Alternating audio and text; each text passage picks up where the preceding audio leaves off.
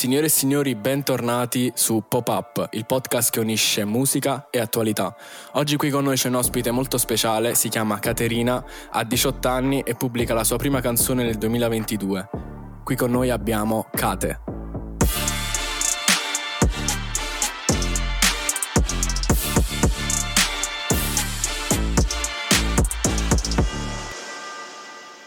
Bella a tutti, ciao, sono Cate. Come stai? Tutto bene? Tutto bene, tutto bene, te? Tutto a posto, tutto a posto, grazie. Molto particolare il fatto che non hai voluto scegliere un, uh, un nome d'artista, ma hai semplicemente scelto di abbreviare il tuo nome. Vero, vero. Devo dire, per un sacco di tempo ho cercato un nome, una roba un po' particolare. E poi alla fine, quando ho fatto... Il migliore era quello con cui ti chiamavano sempre tutti, praticamente. Esatto, cioè in realtà mi sono resa conto che ero Cate, non è che ero qualcos'altro, quindi boh, sono uscita così. Ci sta, più genuino. E senti una cosa, partendo proprio da, dall'inizio, raccontaci un poco del tuo percorso artistico, quindi come hai scoperto la tua passione per la musica e che cosa ti ha spinto poi a diventare scrittrice e cantante. In realtà, cioè, io sono stata costretta dai miei a suonare il piano quando ero alle elementari, quindi ho fatto questi cinque anni di pianoforte che non mi piaceva per niente, mi rompevo un sacco le palle. Poi l'ho abbandonato e in realtà ho iniziato a scrivere perché quando ho scoperto Ultimo, purtroppo Ultimo, nel duemiladiciotto ho ricominciato a suonare il piano per fare le sue cover e poi ho scritto anche le mie prime canzoni, poi sono andata avanti anche con la chitarra da autodidatta e, e boh, mi è piaciuto. Perché purtroppo Ultimo? Eh, perché è un perché poi è cresciuta e ha capito che dovevo abbandonarlo. No, mi piace ancora, però è un pessimo biglietto da visita andare dalla gente e dire no, io sto qua perché mi piaceva Ultimo. Cioè la gente mi inizia a guardare tipo se vabbè, la manco d'ascolto. Ok, ok. E, e diciamo adesso tu ti sei concentrata da piccola, abbiamo detto, col piano grazie ai tuoi genitori.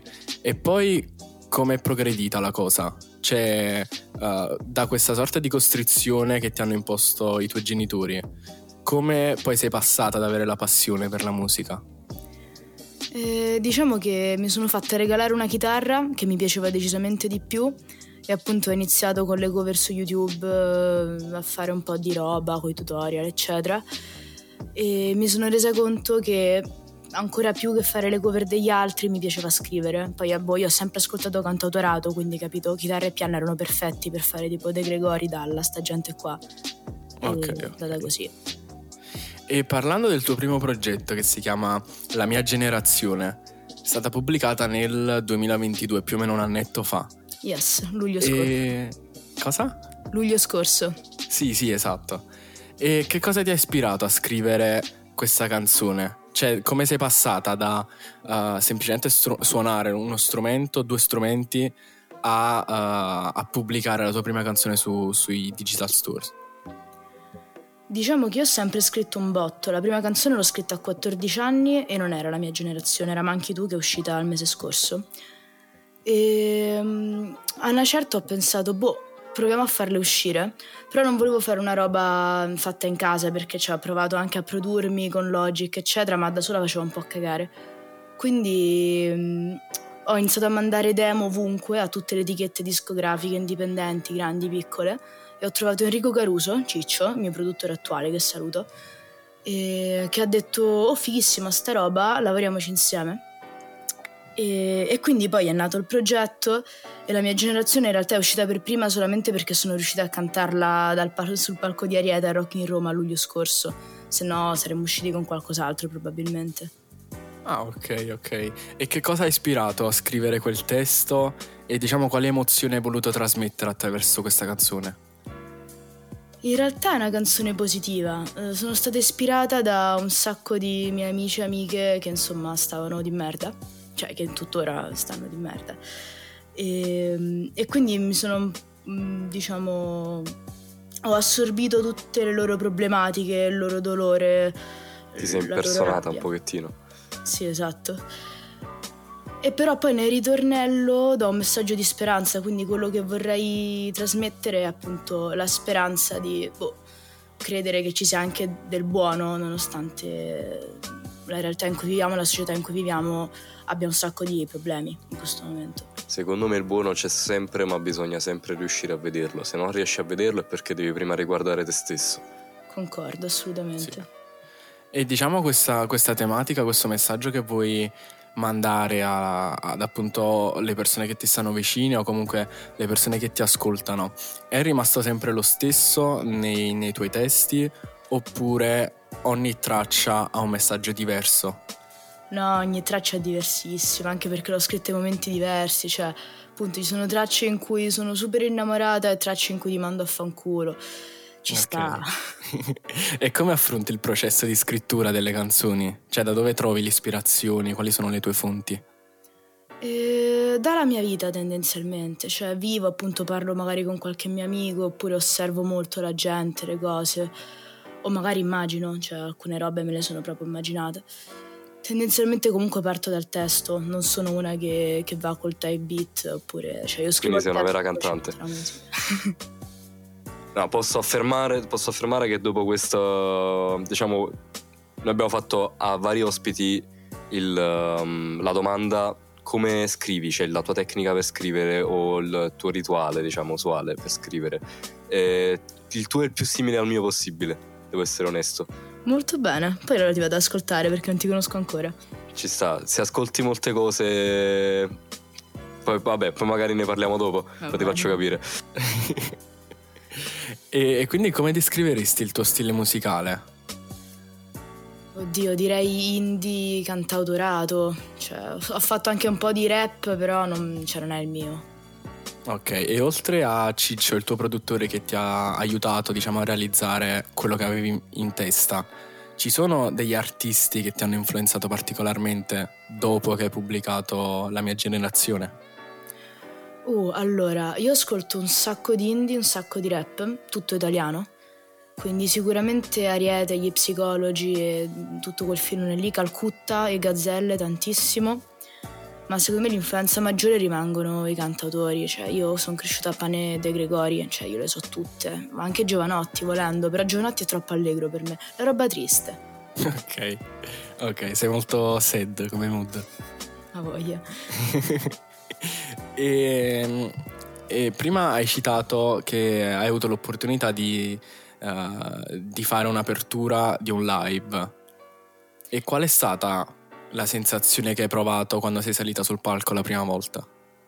Beh, non era la mia prima volta sul palco, però sicuramente è stato il palco più importante che ho raggiunto e forse che raggiungerò, perché era Rock in Roma davanti a diecimila persone e io prima avevo cantato solo tipo nei centri sociali a Roma, cioè che c'erano trenta persone di cui mi ascoltavano in tre, ed è stato assurdo, cioè, c'era davvero una valanga di gente, tantissime persone, e... però stranamente non, non... Cioè, in quel momento lì non avevo tutta quest'ansia, cioè l'ho vissuta quasi come un sogno, non ero completamente lucida, quindi in realtà me la sono vissuta molto molto bene e mi sono divertita un sacco.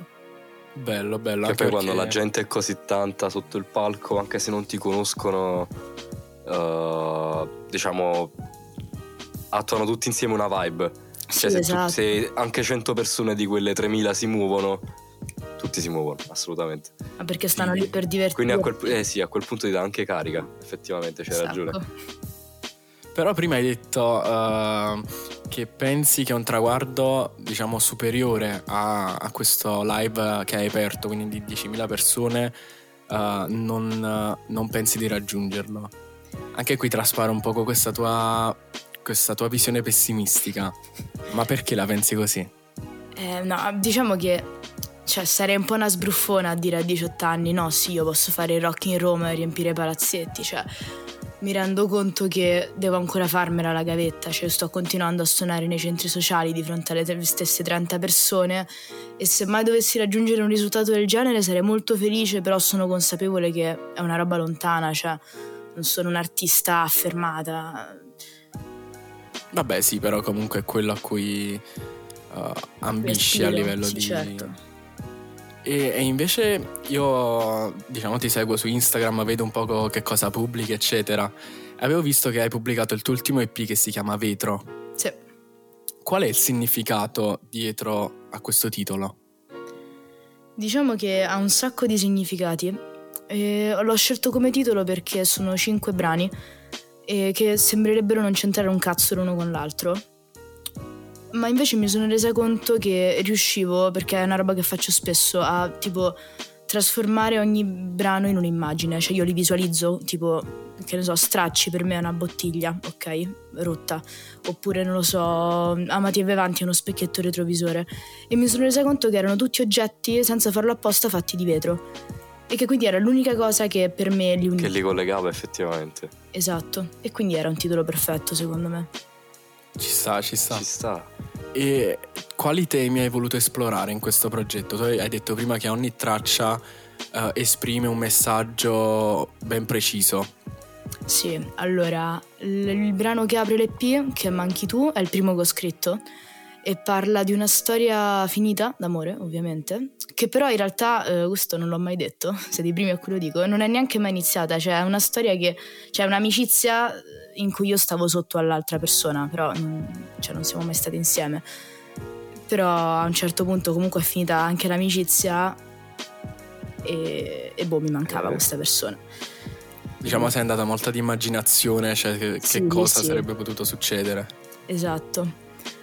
Poi vediamo, c'è Stracci, che pure lì è una storia d'amore, questa volta che è esistita, finita, ma in realtà sembra che io parli appunto a questa persona, a questa mia ex, ma in realtà sto parlando del rapporto che ho con me stessa, quindi è bella pesante come roba, perché dico ci crolla tutto addosso, siamo ancora vivi, è proprio la disperazione allo stato puro e là non c'è proprio speranza.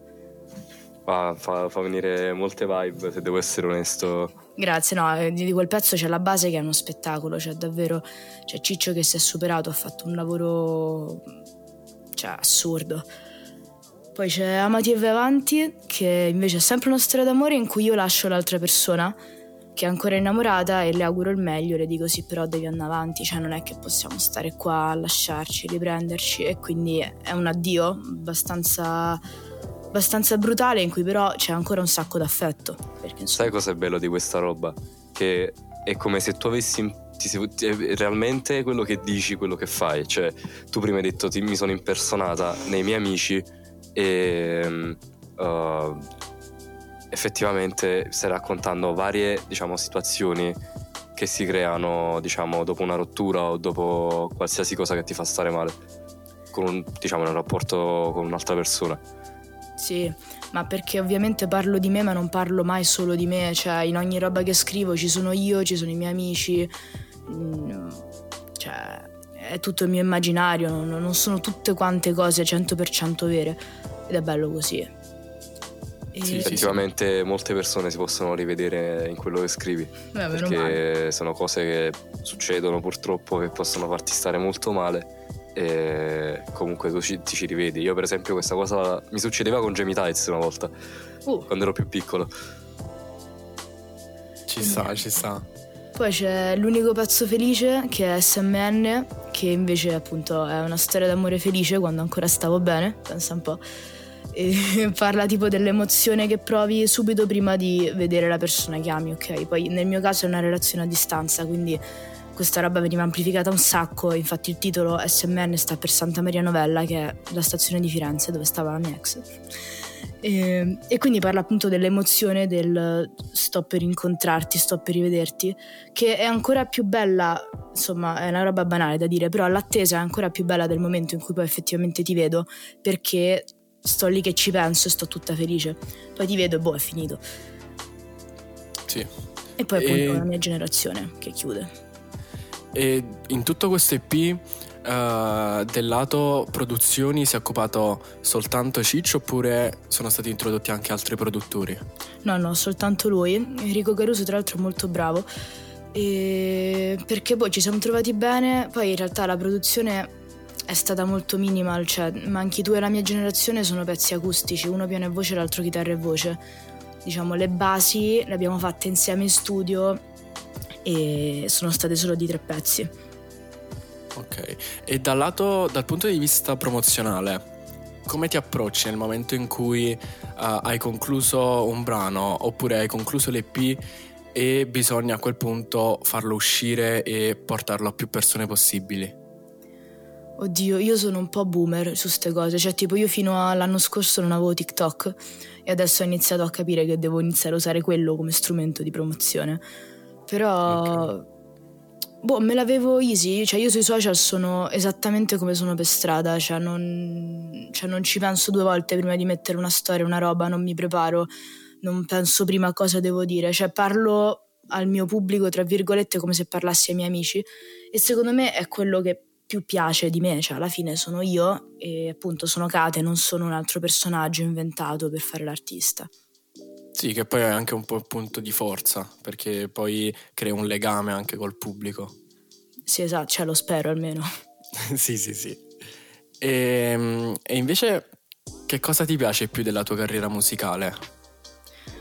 Oddio, sicuramente il fatto che mi ha permesso di conoscere un sacco di persone, cioè andando a suonare nei posti, ma anche per strada, cioè magari faccio una canzone, poi uno viene da me e mi fa i complimenti, dice che scrive pure lui, allora iniziamo a sentirci, e cioè mi ha permesso di scoprire un sacco di cose, conoscere un sacco di persone, trovarmi in posti un sacco fighi, comunque cioè mi ha permesso di fare un sacco di esperienze, ecco, e per ora è la cosa che mi piace di più.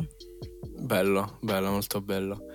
E infatti se ci pensiamo la musica è un po' il, il filo conduttore, è un mezzo, è un mezzo assolutamente. Sì, sì, sì, anche perché nel momento in cui, soprattutto a livello di uh, uh, a livello testuale, non della produzione, o meglio anche della produzione, ma secondo me in secondo piano, a livello proprio testuale, nel momento in cui pubblichi una canzone stai ti stai praticamente presentando. E quindi una, una persona che ti ascolta riesce anche un po' a definire che persona sei. E, sì, tantissimo. E, ah. Ci sta, è molto bella come cosa. E da un punto di vista invece della creazione dei, dei tuoi brani, come ti prepari quando devi andare in studio di registrazione per uh, creare una canzone, creare un testo e poi farci la produzione sopra? Allora, io in realtà li scrivo tutti a casa, cioè io scrivo in cameretta con la chitarra o col piano e poi mando la demo fatta a cazzo col telefono, spesso a Ciccio appunto, se gli piace andiamo in studio, la riarrangiamo, cioè di solito partiamo, che ne so, mettendo la base, chitarra, poi ci metto la voce sopra e poi da lì magari ci mettiamo tutta la robetta figa, sintetizzatori... le robe da produttori che non capisco una mazza. I nostri, i nostri poveri produttori che devono subirci le nostre demo a cazzo col telefono orribili, vero Fabri? Eh, ne do qualcosa. C'è stato, c'è, c'è stato un periodo che gli mandavo tipo dieci demo al giorno e lui ogni tanto faceva bro basta per piacere andiamo in studio dai. Esatto, sto così. E invece ritornando un po' alla, al fattore sponsorizzazione, un discorso un po' laterale, come hai visto crescere la tua fanbase nel corso di praticamente un anno da quando hai pubblicato la tua prima canzone? Diciamo che io ho avuto un boom iniziale fortissimo perché essendo stata ad Ariete appunto tutta la gente che stava lì a cui sono piaciuta è andata a cercarmi, a seguirmi, poi sono anche diventata virale su TikTok senza avere TikTok, che è stata un'esperienza divertentissima. Mi sveglio una mattina dopo, mi ritrovo ottocento messaggi, le chat intasate, chiamate da chiunque, mi fanno oh, sei virale su TikTok, sei su web, io tipo ma che, in che senso? Quindi vado a vedere perché mi avevano repostata e poi appunto c'è il fenomeno TikTok che vai virale con nulla e poi ti dimenticano con la stessa velocità. Quindi all'inizio ho avuto una quantità di, di persone, di pubblico davvero esagerata, poi la roba si è calmata, si è standardizzata, diciamo che in realtà me ne frega fino a una certa, cioè quando è uscito Vetro io ero talmente felice fosse uscito il mio primo E P che me ne sono sbattuta tant- tantissimo di tutto il resto, stavo tipo lì a festeggiare con i miei amici e l'ho sponsorizzato poco, mh, ci ho fatto poco, ma perché cioè me ne fregava fino a una certa, se andava bene andava bene, se andava male ero felice uguale, capito? Secondo me Kate e Ciccio sono molto simili a me e a te, bro. Pure noi abbiamo festeggiato l'E P con la bottiglia a posillipo con la macchina, bro. Ti ricordi? Oh mamma mia, fra. Fortissimo. Che ricordi. E, e invece ti volevo chiedere, uh, diciamo questo boom iniziale è, uh, è stato diciamo un po' implicito, ecco, non, uh, non l'hai cercato e non l'hai voluto, però comunque è arrivato da sé. ha influito in qualche modo il fattore che tu sia entrata, correggimi se sbaglio, in una playlist editoriale di Spotify? Sì, sicuramente. Cioè, io ho avuto proprio una botta di culo, altro che, cioè, nel senso, io con la prima canzone sono finita in Indie Triste, e tipo in Indie Italia e in uh, New Friday, quella lì, insomma, delle uscite del venerdì. E questo mi ha spinto un sacco, cioè io sono consapevole che la maggior parte dei miei stream vengano da playlist in cui magari la gente, ok, mi ascolta per tre minuti, però poi non mi segue davvero. Quindi io so che gli stream reali sono molti di meno, però almeno so che esistono appunto delle persone che mi seguono su Instagram, su TikTok, che mi, mi scrivono, mi fanno i complimenti, e quella rimane una soddisfazione. Poi i numeri, cioè, al giorno d'oggi si comprano, si vendono, cioè sono molto finti, purtroppo. Sì, sì, sì. Sì, sì, la triste realtà. Eh già. E, e qual è la, diciamo, qual è la cosa più gratificante per te nel vedere il supporto dei tuoi fan? Eh, eh. Penso quando, sono, quando scendo dal palco, che sia Rock in Roma o appunto in centro sociale a cazzo, scendo e ci sono dei ragazzi o delle ragazze che mi vengono a cercare perché ci tengono a dirmi: oh, mi piace un sacco quello che hai scritto, continua così, mi ci rivedo. Mi è successo più volte, e cioè quella è davvero la soddisfazione più grande, che qualcuno si prenda il coraggio e la briga di venirmi a cercare dopo che ho cantato per venirmi a dire cosa ne pensa. Era bellissimo. E io presumo che oltre a, diciamo, messaggi gratificanti e messaggi in cui la gente ti, ti, ti fa i complimenti, ci siano stati durante il tuo percorso artistico anche molti messaggi negativi. Sì, soprattutto quando sono appunto diventata virale su Webbo. Cioè, se vai a vedere quel post è pieno di critiche, di insulti, non sai cantare, sei stonale. Vabbè, ci sta.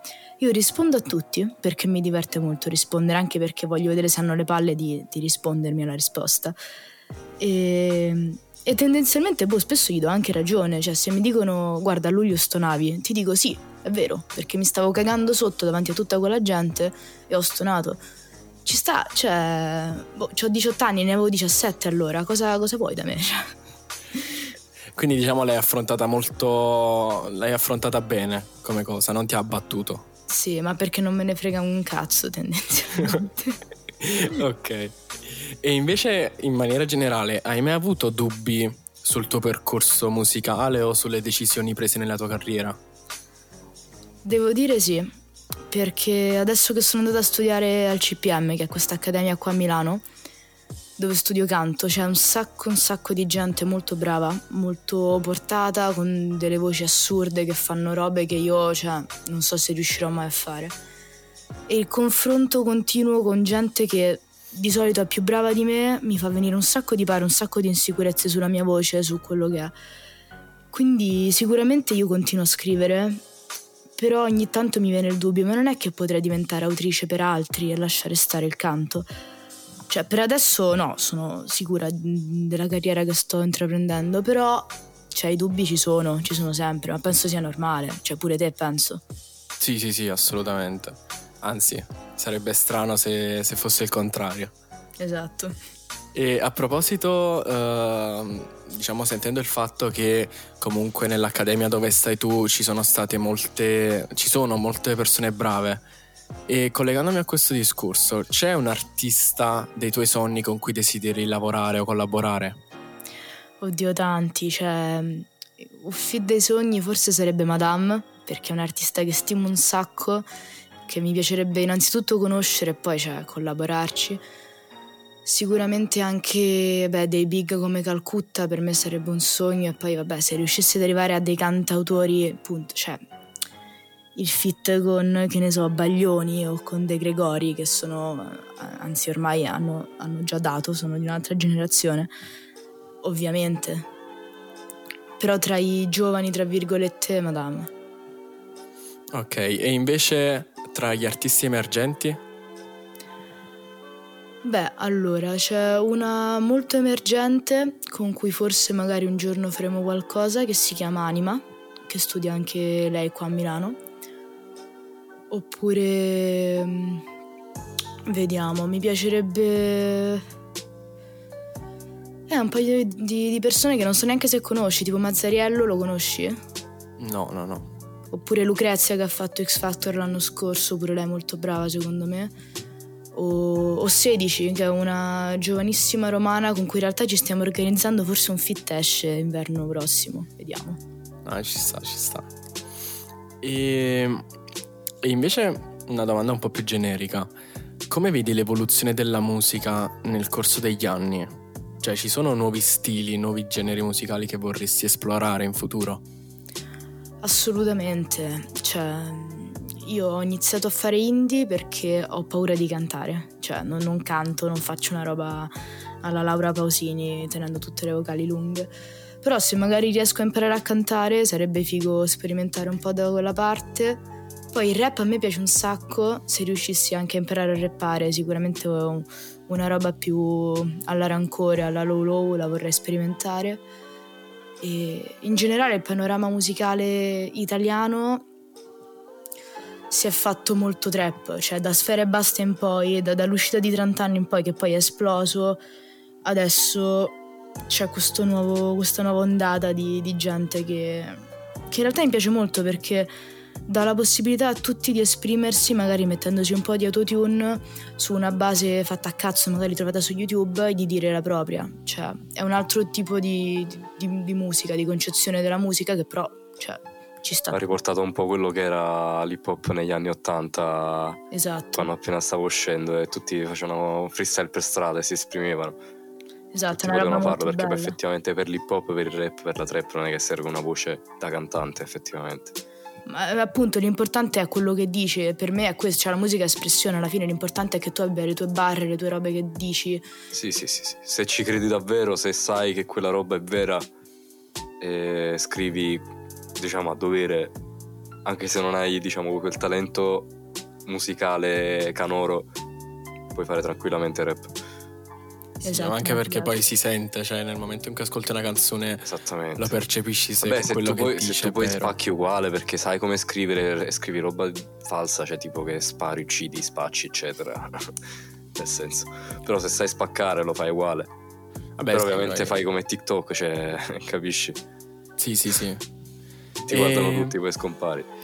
Esatto. E, e invece quando tu hai un blocco di scrittura come l'affronti?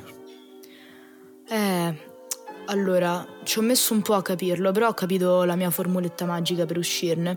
Ho capito che se ho un blocco di scrittura è perché sto vivendo troppo poco, perché io alla fine scrivo quello che vivo, e se ci stanno dei periodi in cui magari faccio meno esperienze, faccio meno cose, esco di meno, eccetera, non riesco più a scrivere, perché mi mancano gli input, cioè mi, mi manca appunto la materia. E quindi capisco che devo smettere di stare lì a scrivere, prendere e uscire, e quindi se non riesco più a scrivere prendo, faccio cose, non scrivo magari per una settimana, anche perché io scrivo un botto tipo tutti i giorni, e esco, mi faccio le mie esperienze, vedo i miei posti, conosco le persone, torno a casa e mi viene automatico tendenzialmente. Ci sta, ci sta, è lo stile di vita che vorrebbero avere tutti. e, e invece oltre alla musica hai altri hobby che ti piace portare avanti? Oddio, io scrivo tutto, cioè non scrivo solo canzoni, scrivo poesie, scrivo testi, racconti. Ho provato più volte a scrivere un libro, poi non ho la costanza. Mi piace un sacco la box, ho ripreso pugilato da quest'anno, lo facevo anche da piccola, e, e il basket, come, beh, come te, scusami. Sì, sì, sì, mi ricordo quando giocavamo ai campetti là. Esatto. Che ricordo. E, e invece hai mai avuto esperienze di scrittura collaborativa con altri cantanti? Sì, anche se non è ancora uscito niente, mi piace molto, ma perché per me musica è condivisione, cioè sono la persona meno competitiva del mondo, che tu sia più bravo o meno bravo, me ne frega una sega, cioè stiamo lì, scriviamo insieme, gemmiamo, molto molto bello. Ho scritto un, un bel po' di canzoni ultimamente. Con, vabbè, con Anita, che è una mia amica di qua che studia chitarra, che magari lei mi butta giù un giro alla chitarra, un riff, io ci scrivo sopra, poi lei ci aggiunge una strofa, famo delle cose così in serata, molto divertente. Poi, cioè, spesso sono cazzate, capito? Sono quelle rime che, stupide che fai tra amici, poi magari usciranno, magari no, però, cioè, la musica è bella per questo, perché la puoi fare insieme. Sì, sì, sì, concordo. Anche a livello... Uh, produ- di, di produzione, no? Nel momento in cui uh, tu e il tuo produttore vi mettete là e magari lui inizia a fare qualcosa e tu magari eh, entri in gioco e dici no, aspetta, è meglio questo rispetto a quell'altro. Ci sta anche perché poi da queste cose, dalla collaborazione, poi esce un lavoro completo e genuino. Sì, esatto. Poi la produzione appunto è un mondo che io, cioè, conosco pochissimo ma ammiro tantissimo. Io non ci capisco, cioè tu mi dai un computer, io ti so premere rec, basta, cioè tutto il resto, riverbero, cose, effetti, mix e master, cioè per me è aramaico e ammiro un sacco chi riesce a prendere una roba, farci un loop, esce fuori una base fighissima. Mi piacerebbe un sacco imparare.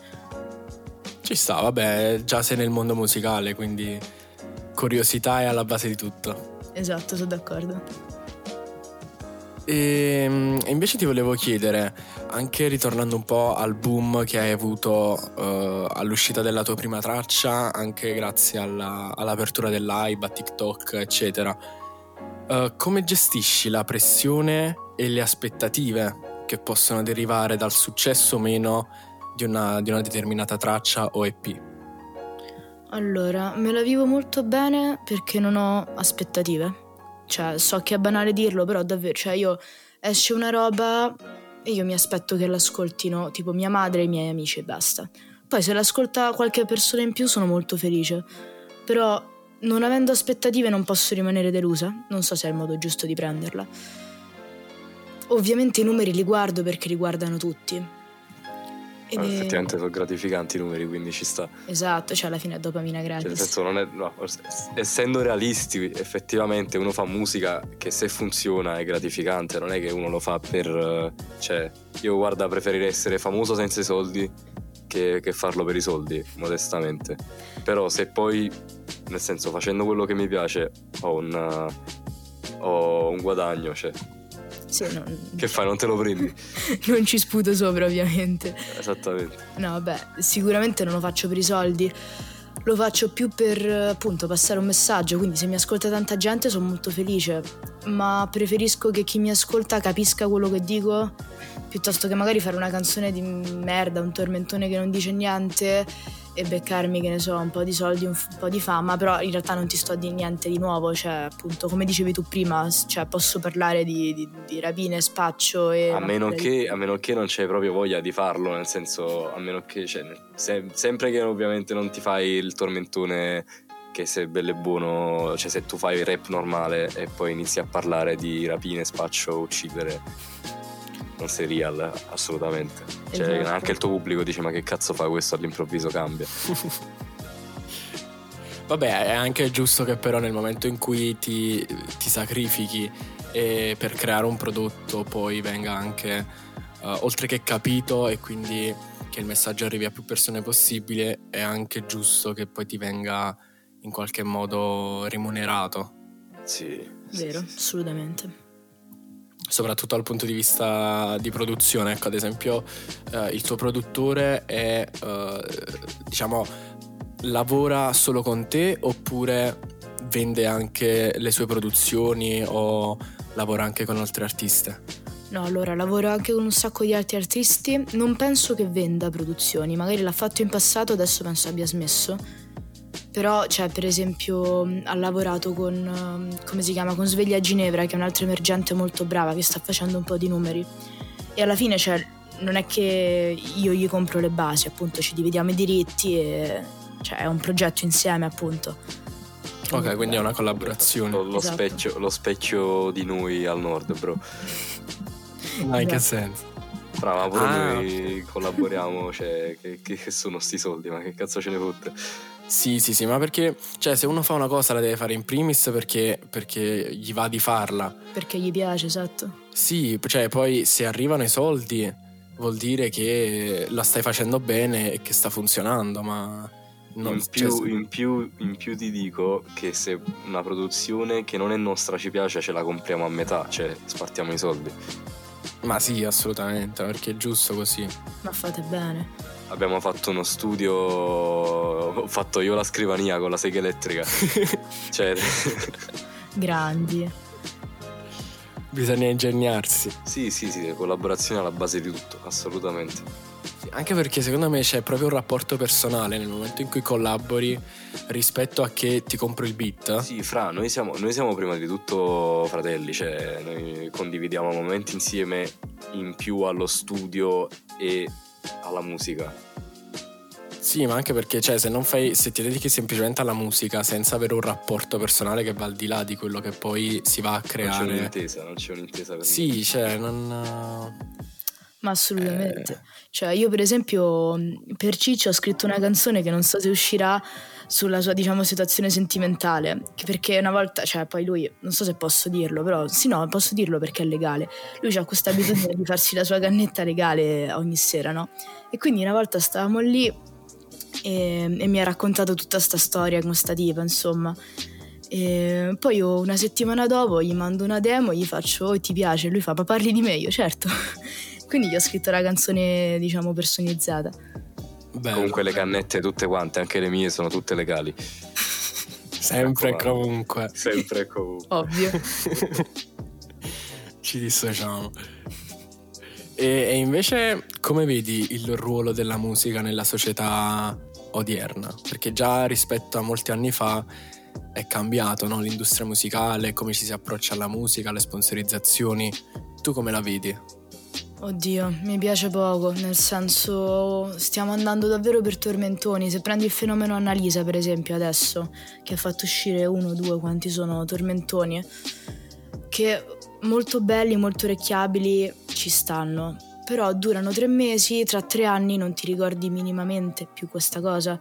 E è un paio d'anni che va avanti così la musica, almeno in Italia, ma anche nel mondo. Cioè abbiamo il periodo, che ne so, Bellissima, il periodo J-Ax, il periodo quello che è, e non dura. Cioè non, secondo me l'industria musicale italiana non sta producendo prodotti di qualità, perché prodotti di qualità durano e questi non, non stanno durando, ma mi sembra evidente.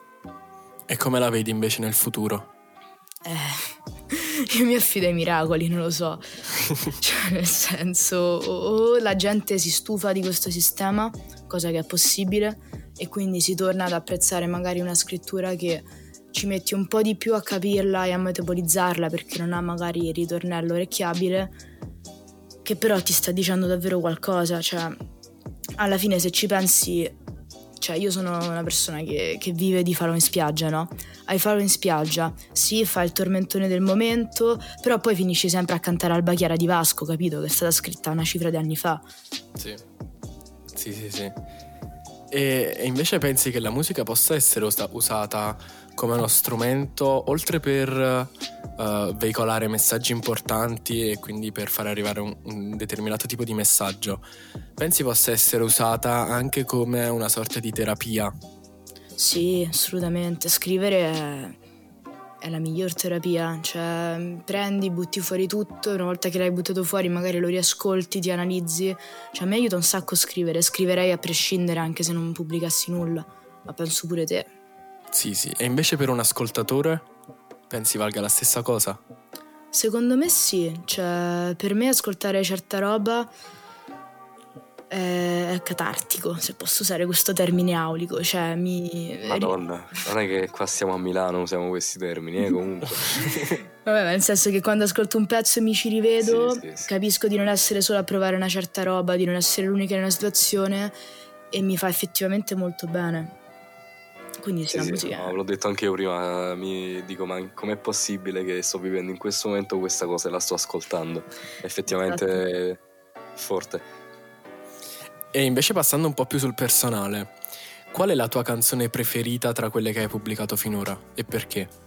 Oddio, eh, secondo me quella che è venuta meglio per come è stata pubblicata, Stracci, perché spacca, cioè la base è fortissima, mi piace un sacco il testo, il mood, tutto. Stracci figata. Come testo però rimane La mia generazione, perché c'è dentro davvero tutto, un sacco di persone, un sacco di storie, ed è davvero importante per me, ste due. Sì. No, io ti confesso che Stracci l'ho, l'ho, l'ho tenuta per un bel po' e adesso sarà giù perché ne ho aggiunte altre, migliaia, nelle canzoni preferite, eh, tanta roba, veramente quella mi è piaciuta un sacco. Grazie Fabri.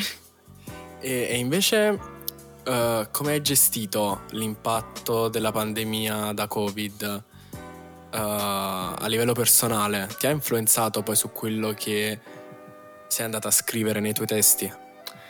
Eh, cazzo sì, mi ha influenzato perché, vabbè, come ha influenzato tutti, sono stata un sacco di tempo con me, poi appunto era un periodo difficile in generale, un sacco di robe della mia generazione appunto, cioè è stata scritta nel duemilaventi quella canzone, un sacco di cose sono emerse in quel periodo.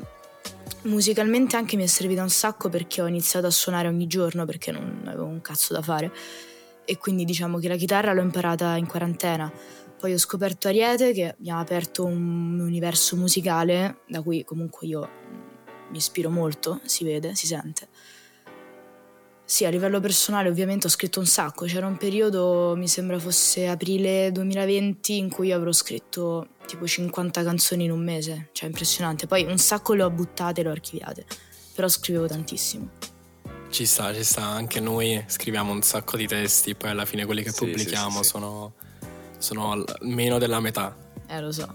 È vero, ma molto meno della metà, cioè tipo due su dieci probabilmente. Sì, sì, sì.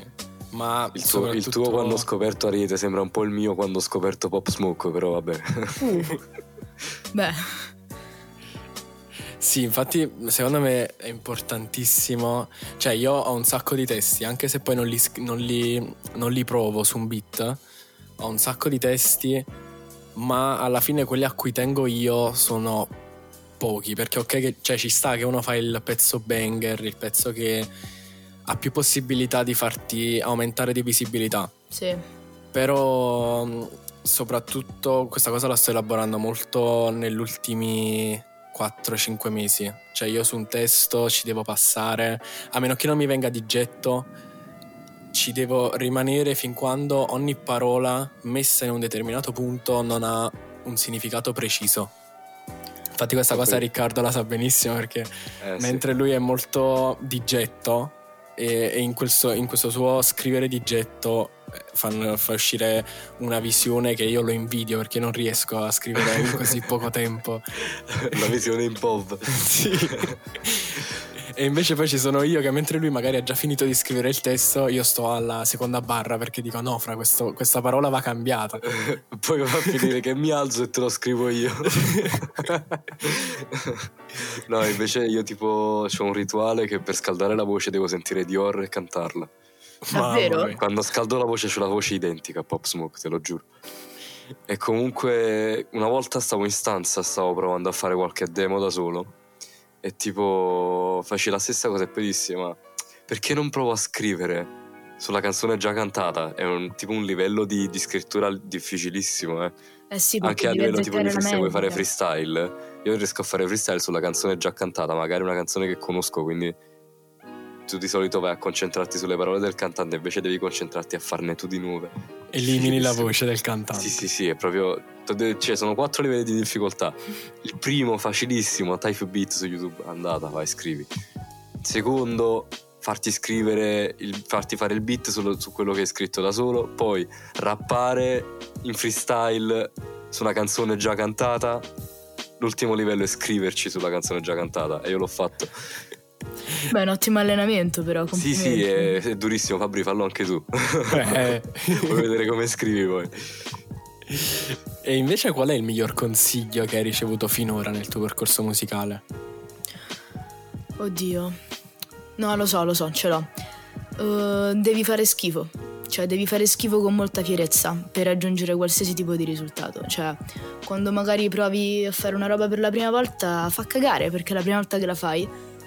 Cioè devi fregartene e continuare a fare schifo la seconda volta, la terza, la quarta, la quinta, fin quando poi non raggiungi una roba che dici mm, ok, ci siamo, non è così male. Però ho capito che per fare bene qualcosa devi prima farla di merda. Ci sta, ci sta, molto bella. Invece qual è il consiglio che vorresti dare ad altri giovani artisti che vogliono emergere nel settore? Secondo me se vuoi fare questa roba lo senti, lo sai, cioè puoi avere tutte le paure del mondo, tutte le avversità, puoi non avere i mezzi, però se vuoi fare musica, cioè ne sei consapevole, cioè tu lo sai E quindi nel momento in cui tu senti questa roba, di non lasciarti scoraggiare appunto da tutte le avversità, i casini, magari i tuoi che non vogliono. Cioè, se sai di volerlo fare, fallo. Sì, concordo, concordo. E questa domanda io te la faccio adesso perché so che, eh, vabbè, abbiamo fatto le medie insieme, sì, esatto, in Belgio, e tu hai completato poi il, il percorso del liceo anche lì in Belgio. E hai mai pensato di esplorare altre lingue nella tua musica? Cioè, ad esempio, cantare in una lingua diversa dall'italiano in una Ma tua sai canzone? Che ho scritto sia in inglese che in francese? Ma proprio scritto canzoni o allora, senza un'idea musicale? No, no, ho scritto, ho scritto tipo due canzoni in inglese che però non mi piacciono così tanto. Poi boh, magari prima o poi le riprenderò. E ho scritto una o due canzoni che magari hanno il ritornello in italiano e le strofe in francese. Presente quel francese da marrissimo reppato? Ecco, quella sì, roba sì, lì. Sì. Ecco, magari un giorno te faccio sentire. La drill francese. Esatto. Ci sta. Pure io qualche volta ho fatto qualche freestyle in inglese.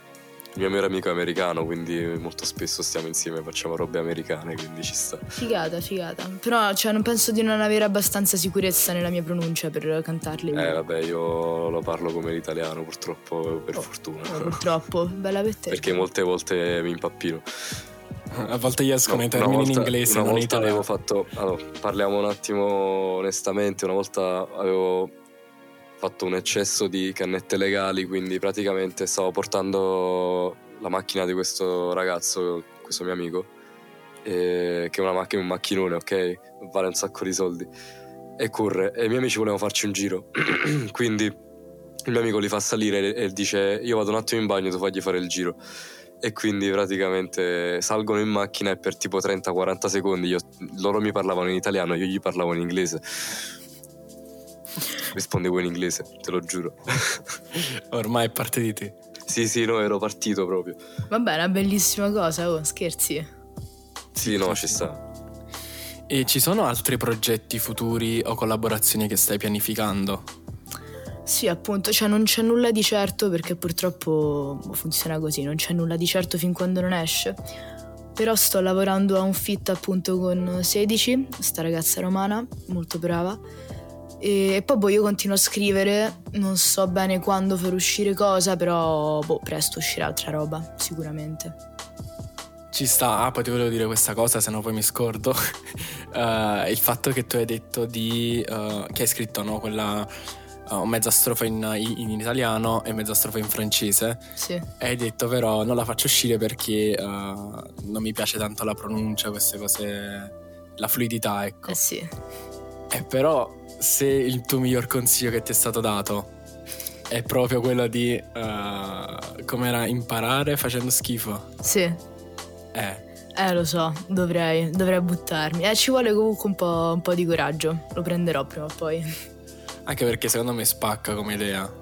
Cioè, non deve essere per forza madrelingua. Ci penso, ci penso. E invece uh, una delle ultime domande. Qual è il tuo più grande sogno come artista? C'è un obiettivo che ti piacerebbe raggiungere nel corso della tua carriera musicale? A parte ovviamente il banalissimo vivere di questo, cioè che questo diventi il mio lavoro e non un hobby mentre faccio altro. Eh, penso... In realtà quello che, che già mi succede adesso, ma in scala maggiore, cioè che le persone mi vengono a dire: mi rivedo in quello che scrivi, grazie, è davvero figo, continua così. Però che non siano tipo due persone fuori da un centro sociale una volta al mese, ma che siano tipo tante persone. Cioè riuscire a fare quello che sto facendo adesso ma in grande. Ci sta, ci sta. E ultima domanda. Guardando al futuro, come ti immagini tra cinque anni? Tanto arrivarci a cinque anni da adesso, a forza di cannette legali, non è, non è scontato. Se mi immagino viva, mi immagino esattamente come adesso, felice, con le stesse persone, a fare la stessa roba, magari suonando in posti un po' più grandi, però così mi immagino. Ci sta, ci sta. Bella domanda, posso farla anche a voi? Si può ribaltare questa cosa nell'intervista? Certo, certo, certo. Beh, certo che si può ribaltare. Dove vi vedete tra cinque anni? eh. Allora, allora, se non morto in un incidente stradale dove corro a duecento all'ora, Madonna mia, cosa cazzo. Molto probabile visto che lo faccio ogni giorno. uh, beh, beh, o in America, perché voglio scapparmene in America, assolutamente, facendo qualche investimento sul mondo automobilistico da appassionato. Oppure, beh, se i nostri progetti, miei di Fabrizio, funzionano, su qualche palco, cazzo. Ma allora magari Spera. Ci vediamo su qualche palco. Eh certo. eh, io non lo so dove, dove mi vedo. Sicuramente continua, cioè, un imprenditore. Che... eh no, no. Sicuramente mi vedo che com- comunque continuo a seguire le mie passioni, o comunque fare quello che mi piace, perché sennò veramente sarebbe una vita uh, monotona, priva di, di significato. Sì. Però un luogo non lo so, non, non saprei rispondere. Probabilmente il problema di questa domanda, però, lo sai qual è? Che io due anni fa ti avrei detto tipo nell'N B A. Eh, io mi ricordo che tu cazzo. Capisci? Ma perché? Io, io picciavo forte nel basket, ma ho perso la forma, bro. Eh, fra. Stessa cosa io con la batteria. Cioè, io se non lasciavo. No, tu sei ancora forte. Cazzo, tu eri forte, eh. Fabri. No, no, è forte ancora, è stupido, non lascialo perdere.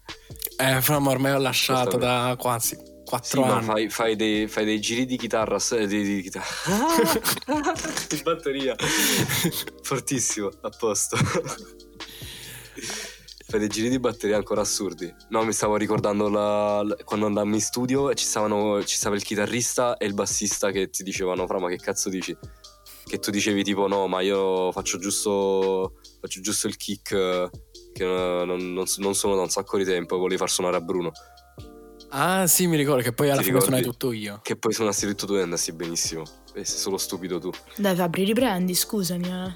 No, no, ma è ancora forte, non ha bisogno di riprendere. Non so, non so. Un mezzo non progetto da fare, una cosa molto acustica, ce l'ho sempre avuto. Però... E allora? Mm. Guarda che non spacca. So. Insicurezze, insicurezze. Eh, devi far schifo, devi Bro, far schifo. Lo sai che devi tirarti di me. Quando ti, quando ti dissi che dovevi iniziare a cantare, hai iniziato a cantare e sei stato soddisfatto. Ascolta. È vero, è vero. Adesso è la terapia. È la terapia. È vero, è verissimo. Vabbè, vabbè, ci si proverà. Va bene. Allora, per oggi è tutto. Ringraziamo ancora Kate per, essere, per aver accettato l'invito e aver partecipato al podcast. Grazie a voi, sì, davvero. Infatti sì, guarda, interessantissimo, veramente interessante. Sono una persona che ha tante cose da dire, che sono tutte molto interessanti perché sai cosa dire. Grazie, penso lo stesso di voi, davvero. E molto mi raccomando, molto. Su con la vita. Non Beh, è adesso. Tutto grigio. Non esageriamo. Va bene, allora per questa puntata è tutto. Mi raccomando, rimanete sintonizzati perché vi ricordo che ogni lunedì alle otto di sera esce una nuova puntata con tanti nuovi ospiti. Per questa puntata è tutto, ciao a tutti.